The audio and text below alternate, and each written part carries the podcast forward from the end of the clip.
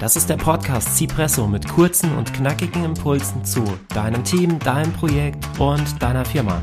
Mein Name ist Patrick Eid und jetzt geht's los. Herzlich willkommen zur neuen Ausgabe des Cipresso Impuls Podcast. Heute geht es um die optimale Einbindung von Stakeholdern. Warum ist mir das wichtig? Nun, der Zypress Impuls Podcast soll dir Impulse, Anleitungen und Tipps und Tricks geben, damit du dein Projekt effektiver gestalten kannst. Ich bin der Meinung, dass für ein effektives Projektmanagement Klarheit und Struktur die wesentlichen Elemente sind.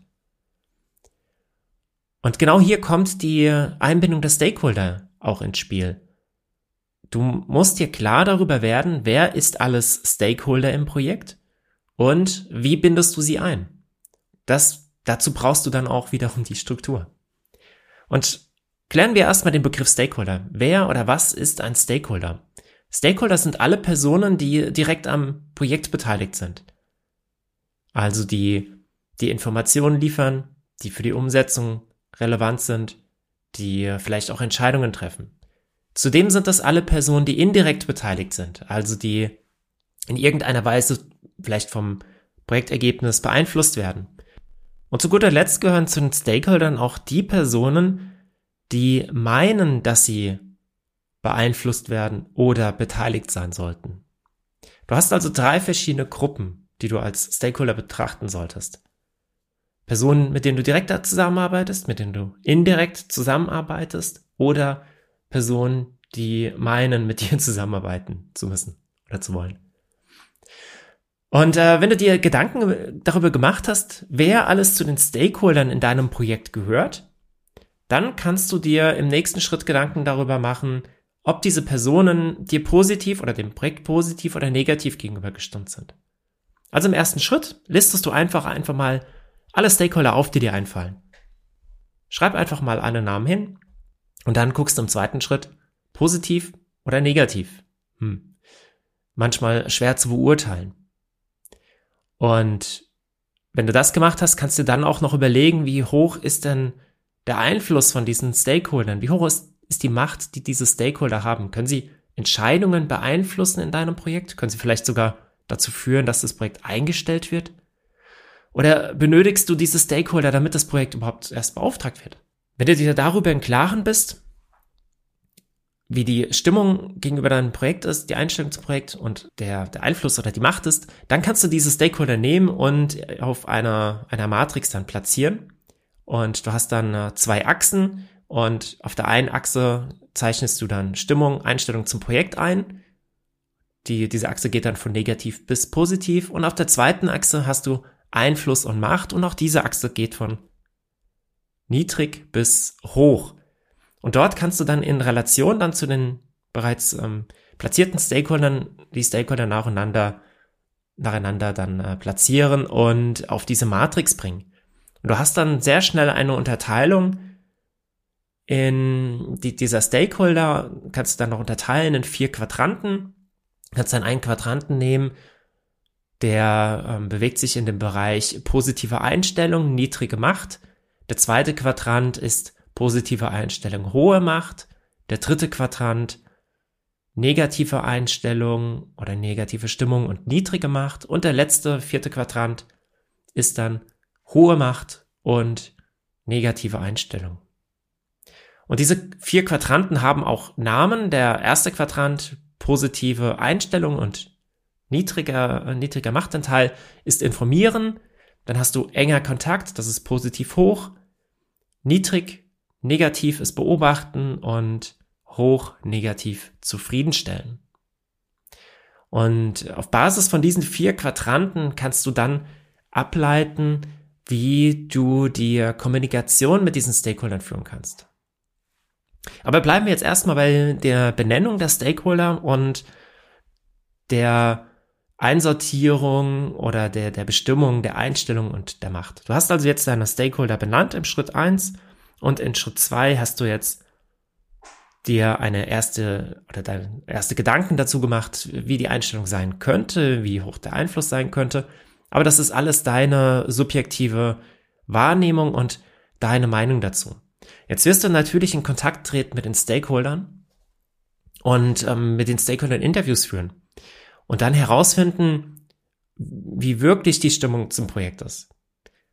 Einfluss- und Machtverhältnis ist dir wahrscheinlich klar, das wirst du wahrscheinlich jetzt nicht so viele Fragezeichen haben, aber die Einstellung zum Projekt ist manchmal nicht klar. Und dann bietet es sich an, mit den Stakeholdern ins Gespräch zu gehen und genau das herauszufinden. Je nachdem, wie viele Stakeholder du gelistet hast, wirst du das natürlich jetzt auch nicht mit, mit allen Stakeholdern machen, sondern du konzentrierst dich in erster Linie auf die Stakeholder, die auch ähm, einen hohen Einfluss haben.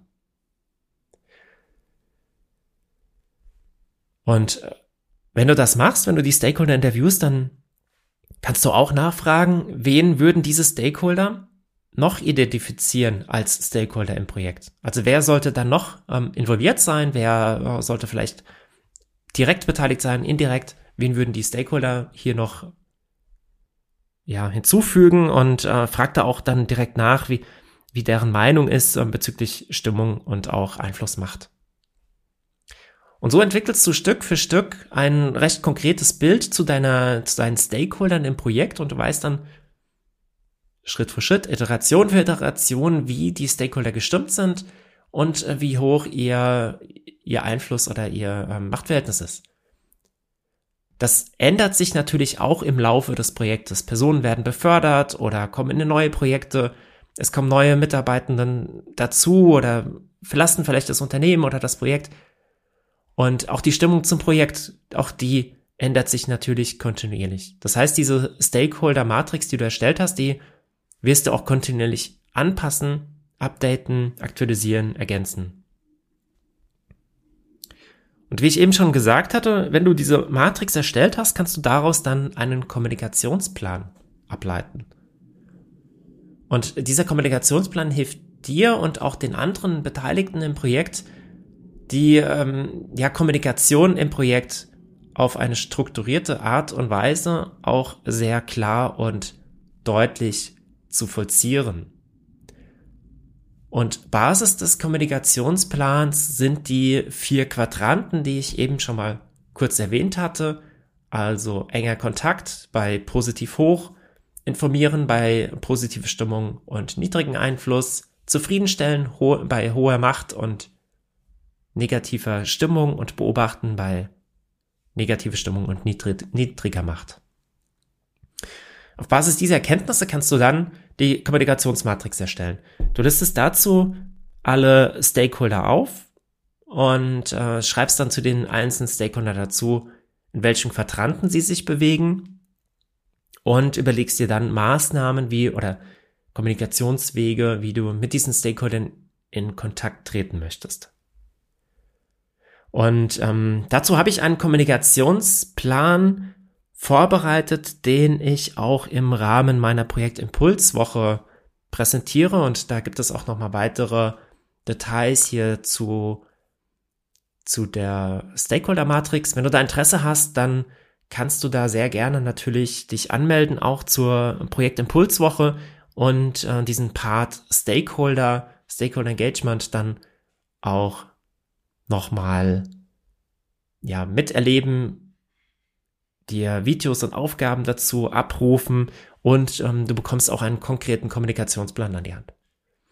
Diesen Kommunikationsplan möchte ich dir jetzt einmal ähm, grob vorstellen. Du kannst das zum Beispiel als eine Excel-Liste erstellen. Du kannst aber natürlich das auch ähm, in anderen Medien machen. Ich persönlich habe im Projekt ähm, eigentlich alle Sachen immer sehr transparent, so dass alle Projektmitarbeitenden darauf zugreifen können. Allerdings die Stakeholder Matrix äh, und auch die, die, die, dieser Kommunikationsplan, das ist etwas, was jetzt nicht unbedingt alle sehen sollten. Gerade diese Einteilung der Stimmung zum Projekt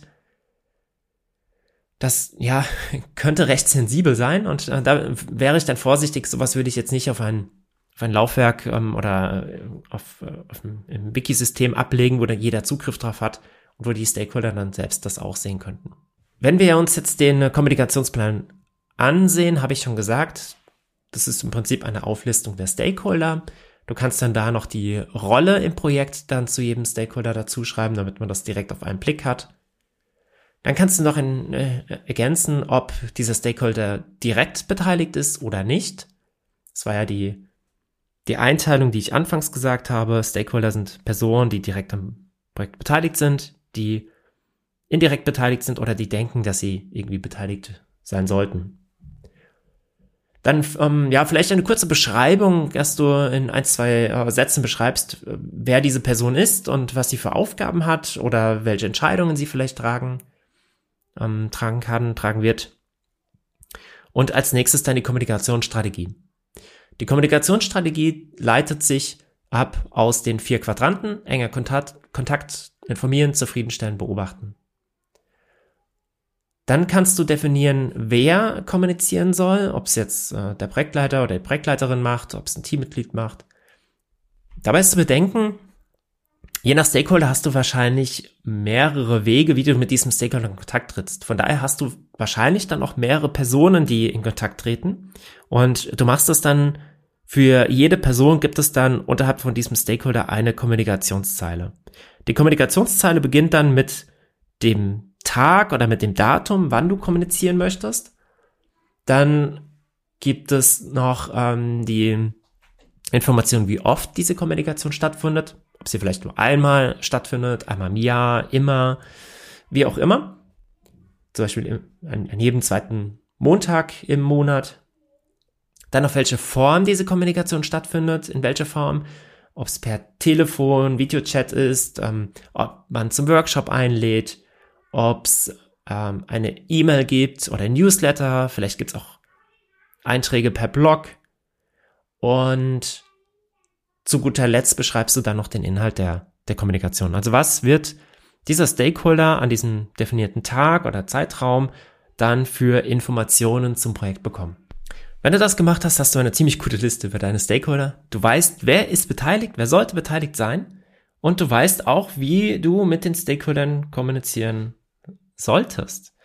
Der nächste Schritt ist jetzt natürlich, diese Kommunikation auch wirklich durchzuführen und auszuführen. Und das wird dir dabei helfen, Struktur in die Kommunikation mit deinen Stakeholdern zu bekommen. Du musst natürlich deine Stakeholder auch abholen und denen das auch so bekannt geben, wie du mit ihnen kommunizierst. Also, wenn jetzt zum Beispiel Newsletter versendest, dann wäre es vielleicht ganz gut, deine Stakeholder vorher darüber zu informieren, dass dass die Projektinformationen auf diesen Wege kommen. Oder wenn du dich entscheidest, Blogbeiträge zu, zu erstellen, dann äh, sollten auch da die Stakeholder informiert werden, dass es da diese Möglichkeit gibt, damit die Stakeholder sich die Informationen dann auch selbst holen können. Wenn du dazu weitere Fragen oder Tipps, Anregungen haben möchtest, dann lade ich dich gerne ein, in die Projektimpulswoche zu kommen. In der Projektimpulswoche bekommst du an fünf Tagen fünf Aufgaben gestellt, die dich in deinem Projektmanagement weiterbringen sollen. Und die ähm, Themenfelder an diesen fünf Tagen sind einmal Selbstführung, dann Kompetenzen eines Projektleiters, einer Projektleiterinnen, Stakeholder Management, was wir eben gerade besprochen haben, dann aber auch in der Anwendung mit konkreten Beispielen und einer Übungsaufgabe, persönliche Zieldefinition und Teamziele und Möglichkeiten und Wege, Theorie in die Praxis zu überführen. Zudem werden an äh, diesen fünf Tagen auch noch äh, Gastredner und Rednerinnen da sein, die über andere Themen noch reden, die auch mit Projektmanagement natürlich zu tun haben, aber die über diese fünf Themen, die ich gerade genannt habe, noch hinausgehen. Also diese fünf Themen oder zu diesen fünf Themen wirst du morgens dann jeweils ein äh, Lernvideo bekommen oder ein Aufgabenvideo eher, in dem du von mir eine Aufgabe bekommst, eine Tagesaufgabe. Und es wird dann nachmittags oder abends an diesen fünf Tagen jeweils einen Live-Impulsvortrag geben, entweder von mir oder eben, wie eben schon gesagt, von einem von den Gastrednern, Rednerinnen. Und diese Live-Impulse werden auch aufgenommen und dann auch in der Lernumgebung abgelegt, so dass du, falls du abends, nachmittags keine Zeit hast, dass du dir das dann auch im Nachgang nochmal angucken kannst.